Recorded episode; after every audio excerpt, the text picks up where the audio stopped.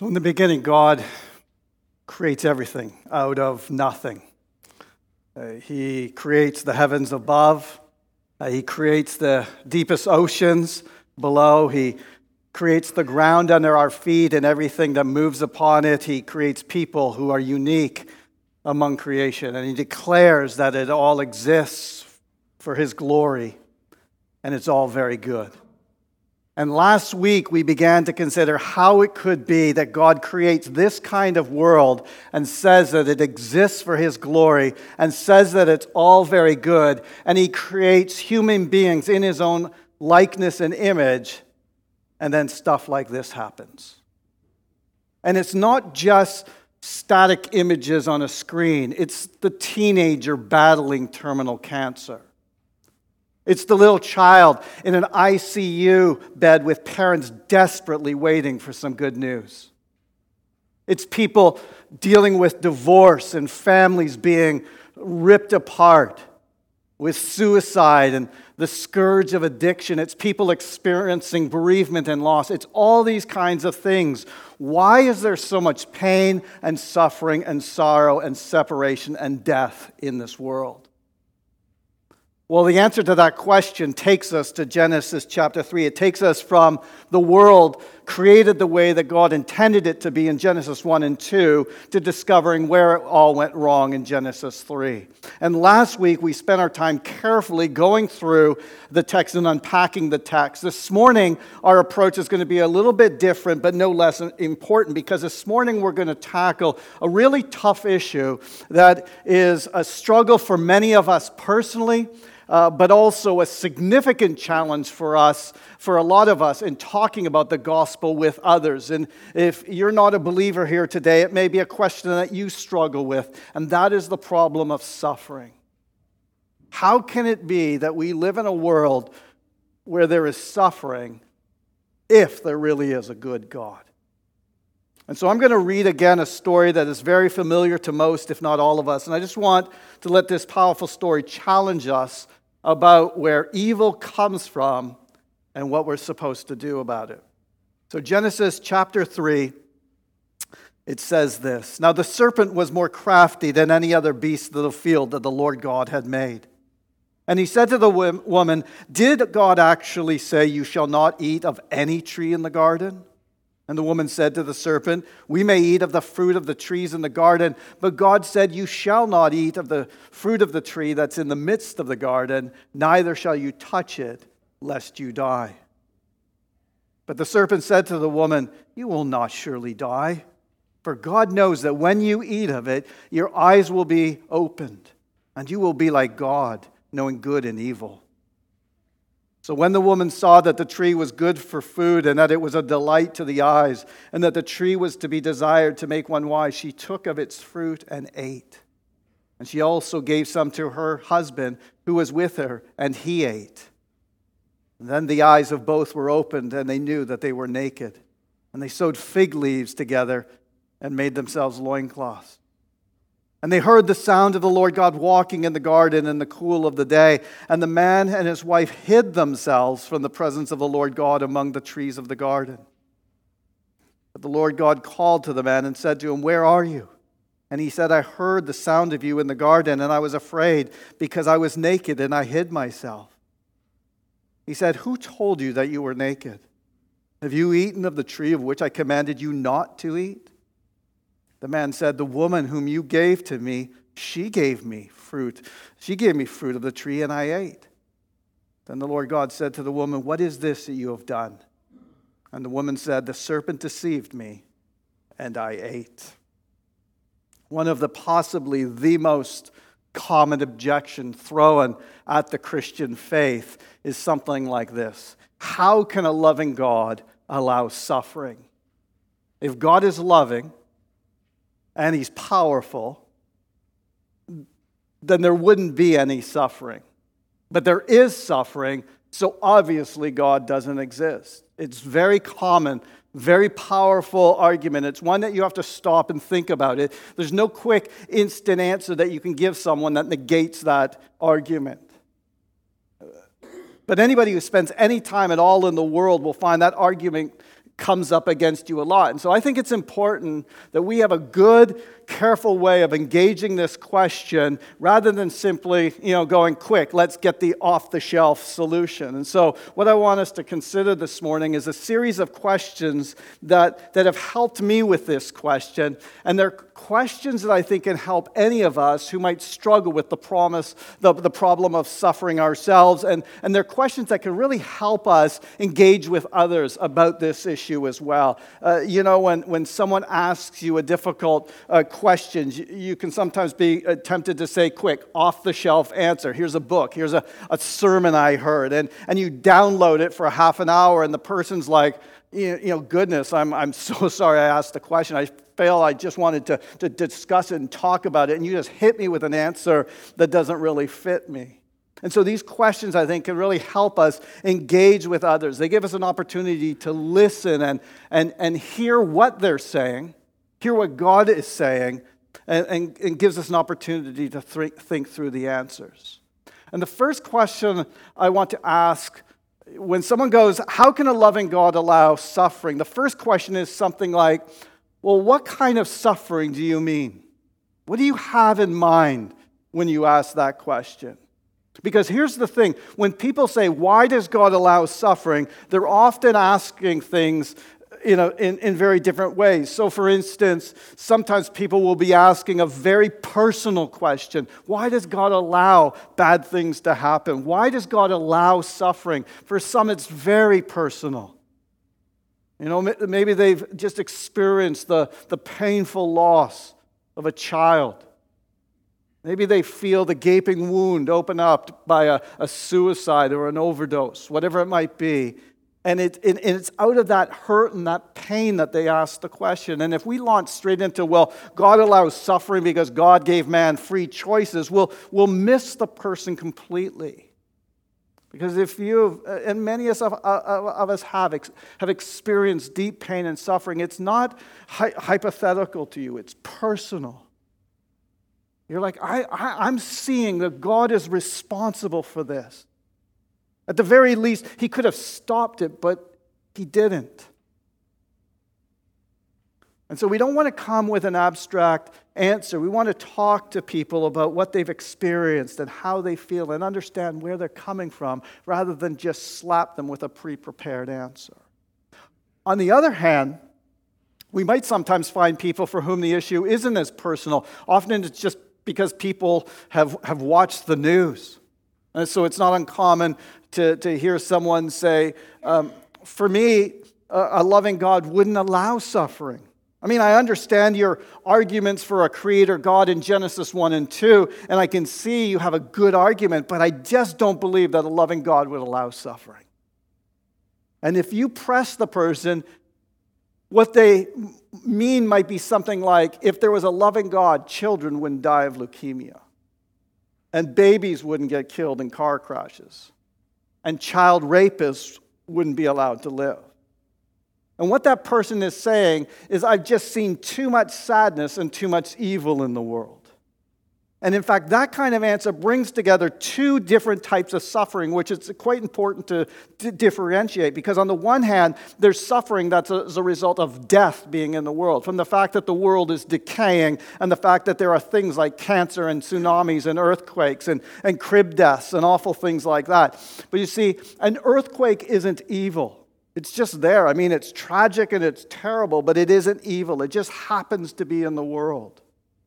And so there's suffering that's as a result of death, but there's also suffering that is a result of evil, which is that people do dreadful, evil things willfully to other people. You see the difference? One of them is just because of the way the world is, the other one is because of things that human beings do, willingly causing suffering to other people. And the evil things are like, you know, the Holocaust or pedophilia or rape or torture or genocide or war, car crashes. So, in other words, the, the person is saying, Well, I've got two problems with the idea of a loving God. One of them has to do with death in the world, and the other has to do with evil in the world. And in the scriptures, those two things are very closely linked. In, in fact, in the verses we just read, death enters the world as a result of evil entering the world.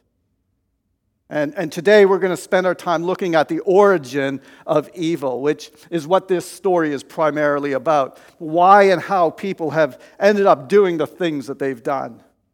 And then in a couple weeks' time, we're going to come back and we're going to look at the issue of death and look at, at that as well separately. So, so some, some suffering is as the result of, of death, and some suffering is as a result of evil. And today we're going to focus on the issue of evil, focus on why it is that evil happens. And so the first question to ask is what type of suffering do you mean? That's a good place to start.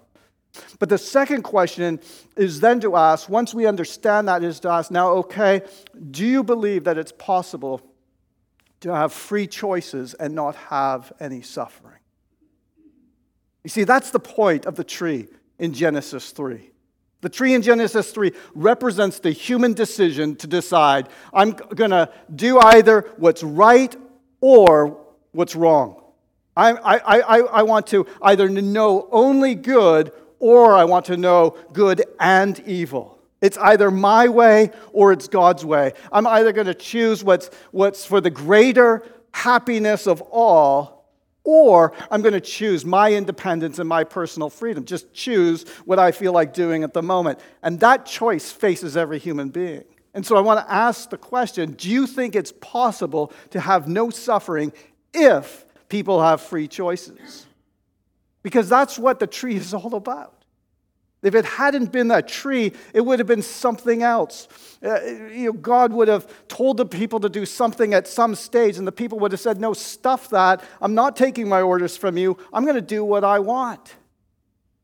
And, and that question, are you going to pursue the greater happiness of everyone or are you going to pursue or am i going to pursue you know my independence is an issue that faces all of us. Do you remember when you were a toddler you had a toddler tantrum? I mentioned this briefly last week. You know you i mean you used to go upstairs and sulk and you know knew that, that your quickest route to happiness for the whole family was for you to go downstairs and apologize. But you didn't do it did you you just st- sat there stewing on it and wallowing in it and getting so angry because I'm not submitting to them. I'm not, I, am not saying I'm, I'm wrong. You knew that your quickest route to happiness was to say sorry.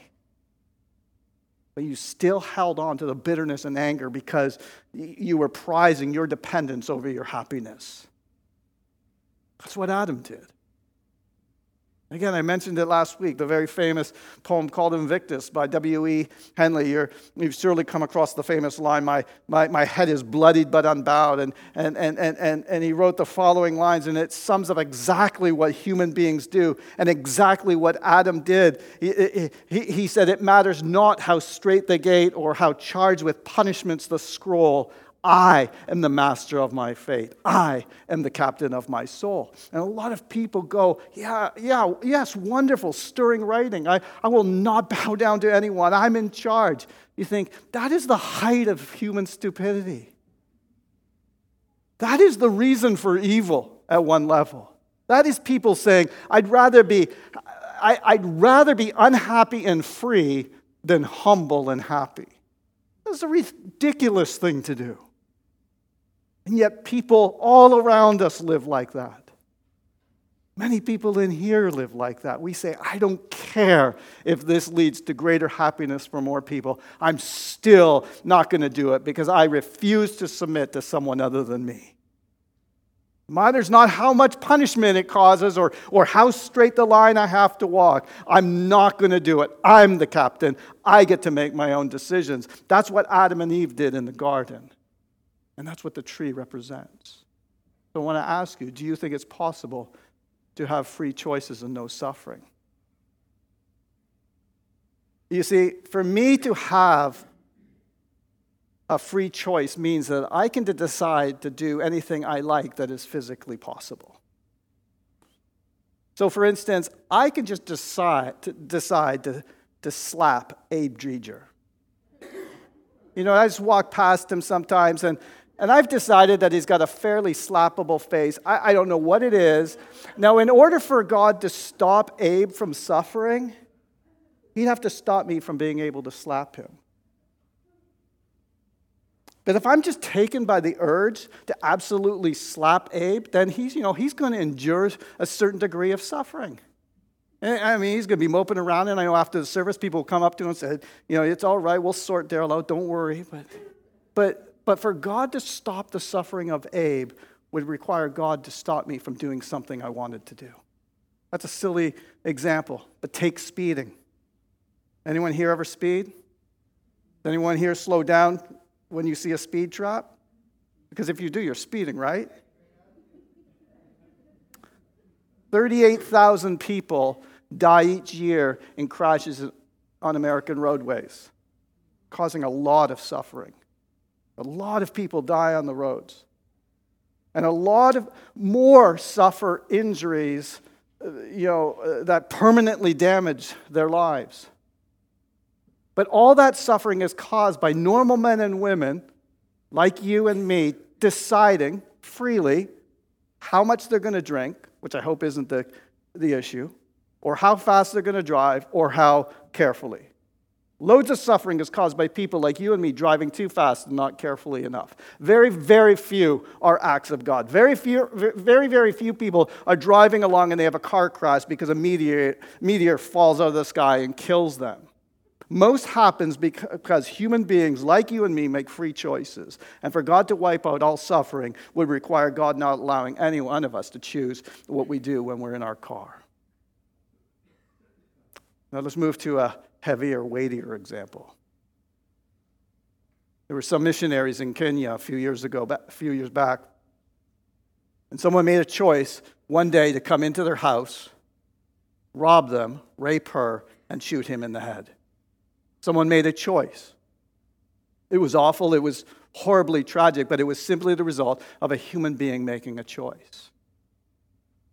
And obviously, we can all attempt to influence the choices that other people make. We can say, don't kill, don't rob, don't rape, don't slap Abe Giger, don't speed. But in order to stop all suffering, God would have to enforce those choices, wouldn't He? He'd have to say no one is allowed to choose what they do, how fast they drive, or anything else that might, that might ever cause suffering to another person. I'm going to remove the right to choose. So that's the second question. Is it possible to have free choices with no suffering? And I think that the only way that's possible is for a human being, that is that human beings always choose to do what is in other people's interests. If human beings always say, I'm going to do to others what I would have them do to me, which incidentally is exactly what Jesus said in Luke chapter 6. In other words, the only way that you can have no suffering with free choices is if everyone always made choices to do what is in other people's best interests. But we don't do that, do we?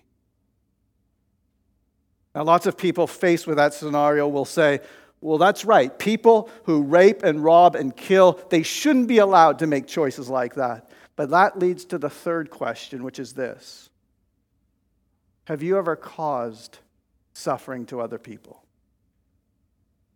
Because I know I have. I can be honest about that. I have frequently caused suffering to other people. Have you ever caused suffering to other people? Now, most people, when asked that, will admit that some things they have done have caused suffering to other people. Have you ever got divorced? A lot of people say, Yeah, I actually I got divorced and there were reasons for it but I know it caused suffering.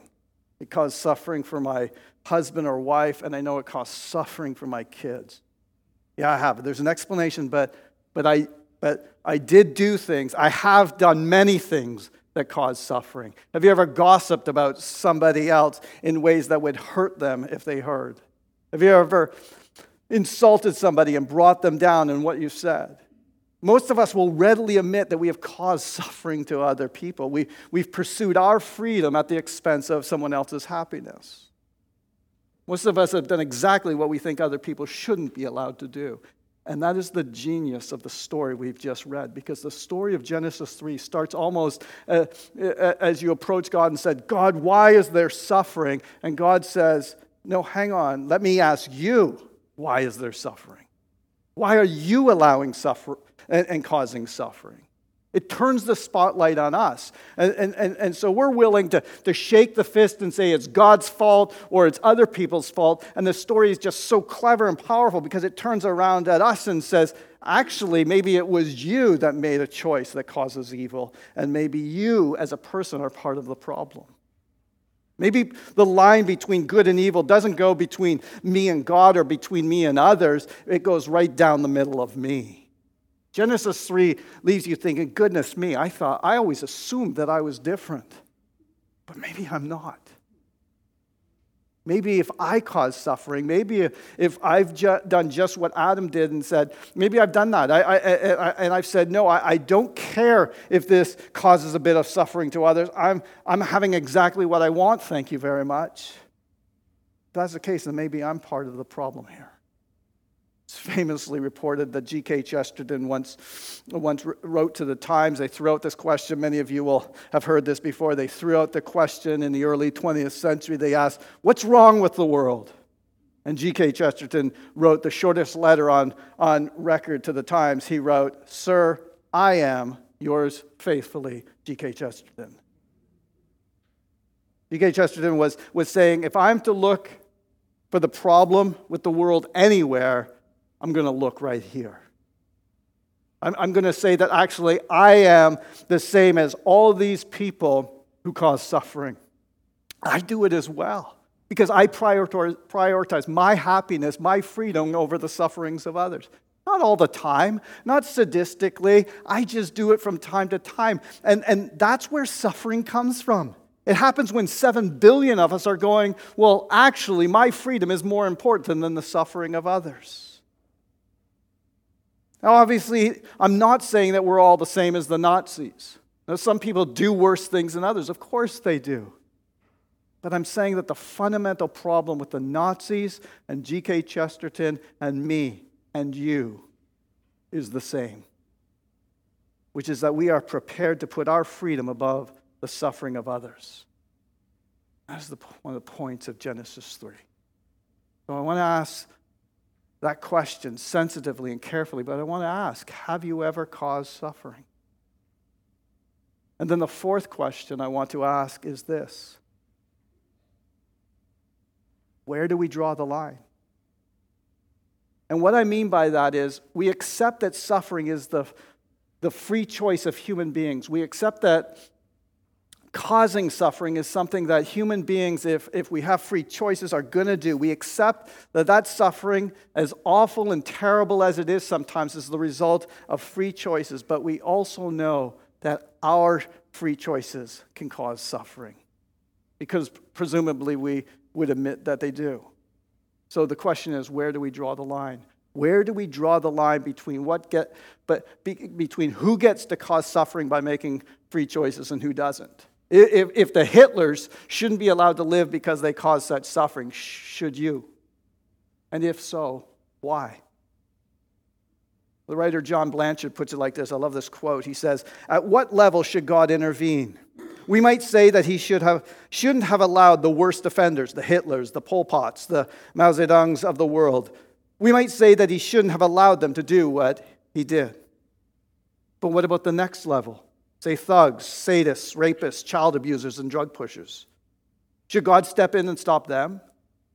If he did, another layer of offenders would become the worst. Say drunk drivers, shoplifters, burglars, and the like. If we argue like this, we would soon get to the point at which we would be demanding that God intervene to prevent all evil. Would you settle for that, even if it meant having your own thoughts, words, and actions controlled by a cosmic puppet master robbing you of all freedom and responsibility? Here's what he's saying For God to destroy all suffering would mean God would have to destroy you. Have you ever thought about that? You say, Why does a loving God allow suffering? Because a loving God allows you. If you're, if, if you're going to have a world with no suffering, there's going to be no Daryl in that world.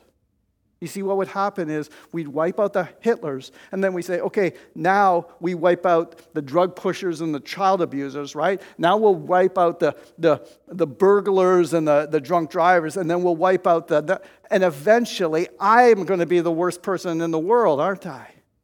I'm going to be the most evil man in the world. And people will, go, will, will uh, around the world will go, Can you believe Daryl Brooker? The things that he says, the things that he, the things that he's did, the most terrible things imaginable. God, why do you allow Daryl Brooker? And so I want to ask the question where do we draw the line? And can I suggest that if we draw the line just above our head, that's not a very consistent position. If God was to destroy all suffering and evil, he would have to destroy you. What's the alternative? The only alternative that I can imagine is this that God could make it possible for you and me, as human beings with a tendency to evil, to turn around from lives that cause suffering, turn around from lives that cause suffering willfully, our lives of self centeredness, to get rid of our old selves and to trust Him to show us how to live the life of love and then to give us the power to do it. And that is exactly what the Christian gospel does. Right? God in Jesus has made it possible for us to turn around from our lives of self centeredness that, that, that, cause suffering to others. He's made it possible for us to, to make a fundamental shift in our mindset and behavior so that we leave that behind Turning around is called repentance. Trusting Jesus to show us how to live the life of love is called faith. And the power to live it out is called the Holy Spirit. The Christian gospel is exactly what you need if you struggle, as many do, with the problem of suffering. Because when we get to the point of where uh, point of saying where do we where do we draw the line and the alternative looks like either wipe them all out or allow the world to continue with evil unchecked, the only option remaining is for God to come and fundamentally change the hearts of human beings and cause them to walk like He made them to walk rather than in their own interests. In other words, to undo Eden, to undo Genesis chapter 3. So then here's the fifth and final question. First question is what kind of suffering do we mean? And then I want to ask, do you think it's possible to have free choices but not suffering? Then I want to ask, have you ever caused suffering? And then where do you draw the line? And then finally, I want to ask, why do you think that suffering is even a problem at all? And here's what I mean.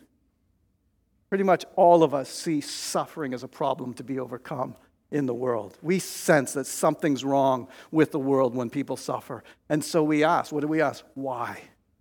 Why? Now, if there's no God, and we've simply emerged out of a chemical soup over billions of years, and we're simply here to propagate our genes to the next generation, we should not be aware at all that suffering should be a problem. If we've got no soul, no spirit, and we're just here to make our genes live out to the, on to the next generation, why are we aware that suffering shouldn't happen? What's wrong with it? In the animal kingdom, the strong kill the weak all the time. I mean, you just watch a nature documentary. I mean, just watch Life of Mammals with David Attenborough. I mean, what a lovely voice. What could possibly go wrong? And you turn on the episode about the carnivores, the meat eaters, and it's wonderful. You see the zebra, you know, sort of loping across the plain, but then you know what's coming when it cuts to the lion and you know that you're about to watch savage blood and thunder, and the lion leaps and tears its fangs into the zebra's hindquarters, rips him to pieces, and then savages the carcass. Now, we don't think we've just seen the most evil thing that's ever happened. Because we know that strong things kill weak things. That's just the way the world works. So here's the question if that's the way the world works, why do we struggle with the idea that strong people kill weak people? What's wrong with the Holocaust? It's just strong people killing weak people. I mean, why are people making such a fuss about the Ukraine? I mean, we, don't we understand the big countries will gobble up small countries, that the powerful do what, will do what they will and the weak will suffer what they must? I, I mean, what's the big deal? Isn't it about just strong people killing weak people? It's just part it's just the way life is. Why don't we just look at it all and just shrug our shoulders and just carry on with our day? Yet none of us do. because there's something in us that says, no, no. Suffering of human beings made in the image of God is not supposed to be part of creation. And I would argue that that points strongly to the idea that we are made in the image of God and that uh, God has given us that sense rather than the world we live in. Because if you just look at the world, you'd conclude nothing is more natural than strong people killing weak people. And yet we know that it's not right. We know that it's unjust, that it's wrong, that it's evil. We use words like that freely about 9 11 or about the Rwandan genocide or the Ukrainian invasion, and we say this shouldn't happen. Yet, in the broader terms of the earth, we should be able to just look on and shrug our shoulders and just carry on with our day. Where do we get that idea from? Where do we get the idea that there's something deeply disturbing and wrong with it? Could it be the fact that we feel like this indicates that, there, that these things were never supposed to happen and they're not meant to be part of this creation? I, th- I think the fact that we feel like this points strongly to the fact that there is a God of love who has, for reasons that we don't fully even understand, allowed a world where people make free choices and cause suffering, but we know in our hearts that the world isn't, to be, isn't supposed to be like this. We know in our hearts that we should be in a world where there is no death and no suffering and no tears. We know that. And that's why we feel as we do when we see it not working that way. In a world with no God, it is inexplicable that we feel the way we do about strong people killing weak people in a world with a God of love who created the heavens and the earth and made man in his image, it is the most natural thing in the world that we should feel this awful sense of pain when suffering comes upon us. And as I said, we're going we're to look in a couple weeks' time. We'll come back and we'll look at the issue of death because this doesn't answer the question of cancer or tsunamis. And, and I know that, and we're going to look at that as a separate issue. But but I want us to see, see, that by asking these five questions, that it may help us in, in our struggles. And, and they may help us as we try to engage with others. But, but at the end of, it, end of it all, the answer to suffering is not abstract. It's not an argument, it's not even a, a series of questions. The answer to suffering is Jesus. Imagine that all of humanity got together and said, right, we're going to have a committee and work out what God would have to, to go through to understand human suffering. And poor people would say, well, I think he should be homeless, frequently hungry, and he should be constantly moving from place to place. Bereaved people would say, no, this guy needs to lose a parent and perhaps a close friend as well. Outcasts would say, no, I want him to face a, a major social stigma accusations of illegitimacy or drunkenness or demon possession. Holocaust victims would say, I think he should be Jewish. People in occupied territories would say, I want him to be brought up under an oppressive foreign regime. The abused would say, I think he should face physical violence, humiliation, abandonment, and betrayal by the people closest to him. And the perpetrators never get caught and never punished. I don't know what you throw in. Maybe being murdered in his prime or facing extended torture and slow death. Maybe, maybe you've felt the silence of heaven. You've thought, God can't hear me. Maybe that. Maybe, maybe you'd say, yeah, even God doesn't answer him when he cries out. And that would be the most profound and wide ranging suffering imaginable. Then and only then, God will be able to say, I know what it's like. Then and only then would you be able to say that God has provided suffering's answer. Does that sound like anybody we know? The gospel's powerful. The gospel's point, the gospel points to the need for God to come and make himself like us, experience what suffering is like, and then break its power. And that's exactly what the Christian gospel is. The, the, gospel points to a species that has chosen the wrong things and needs help to make the right choices, needs a fresh power from somewhere outside of themselves to be able to do what's right. That's what the, exactly what the gospel does. The gospel tells you that, that in the world you, you live in, as you look around, that, that, that suffering death ought not to be there. And the gospel tells you that one day it won't be. And that the resurrection of Jesus has exploded it permanently. So if you, if you live daily in this world collapsing with suffering and you're just thinking, what is the answer? How do I cope with this? I want you to know that without Jesus, pain and suffering does not make sense. But with Jesus, we have a God who stepped into his own creation and suffered and endured pain on our behalf and gives purpose to that pain. We don't always see it. And I don't know maybe what you're going through in life, but I can tell you this we have a God who says, I know what it's like. I've been through everything you have. I have walked a mile in your shoes, and I'm with you right now and will help you through whatever you're facing. If you have a struggle with suffering, the gospel is exactly what you need. Let's pray. Lord God, we, we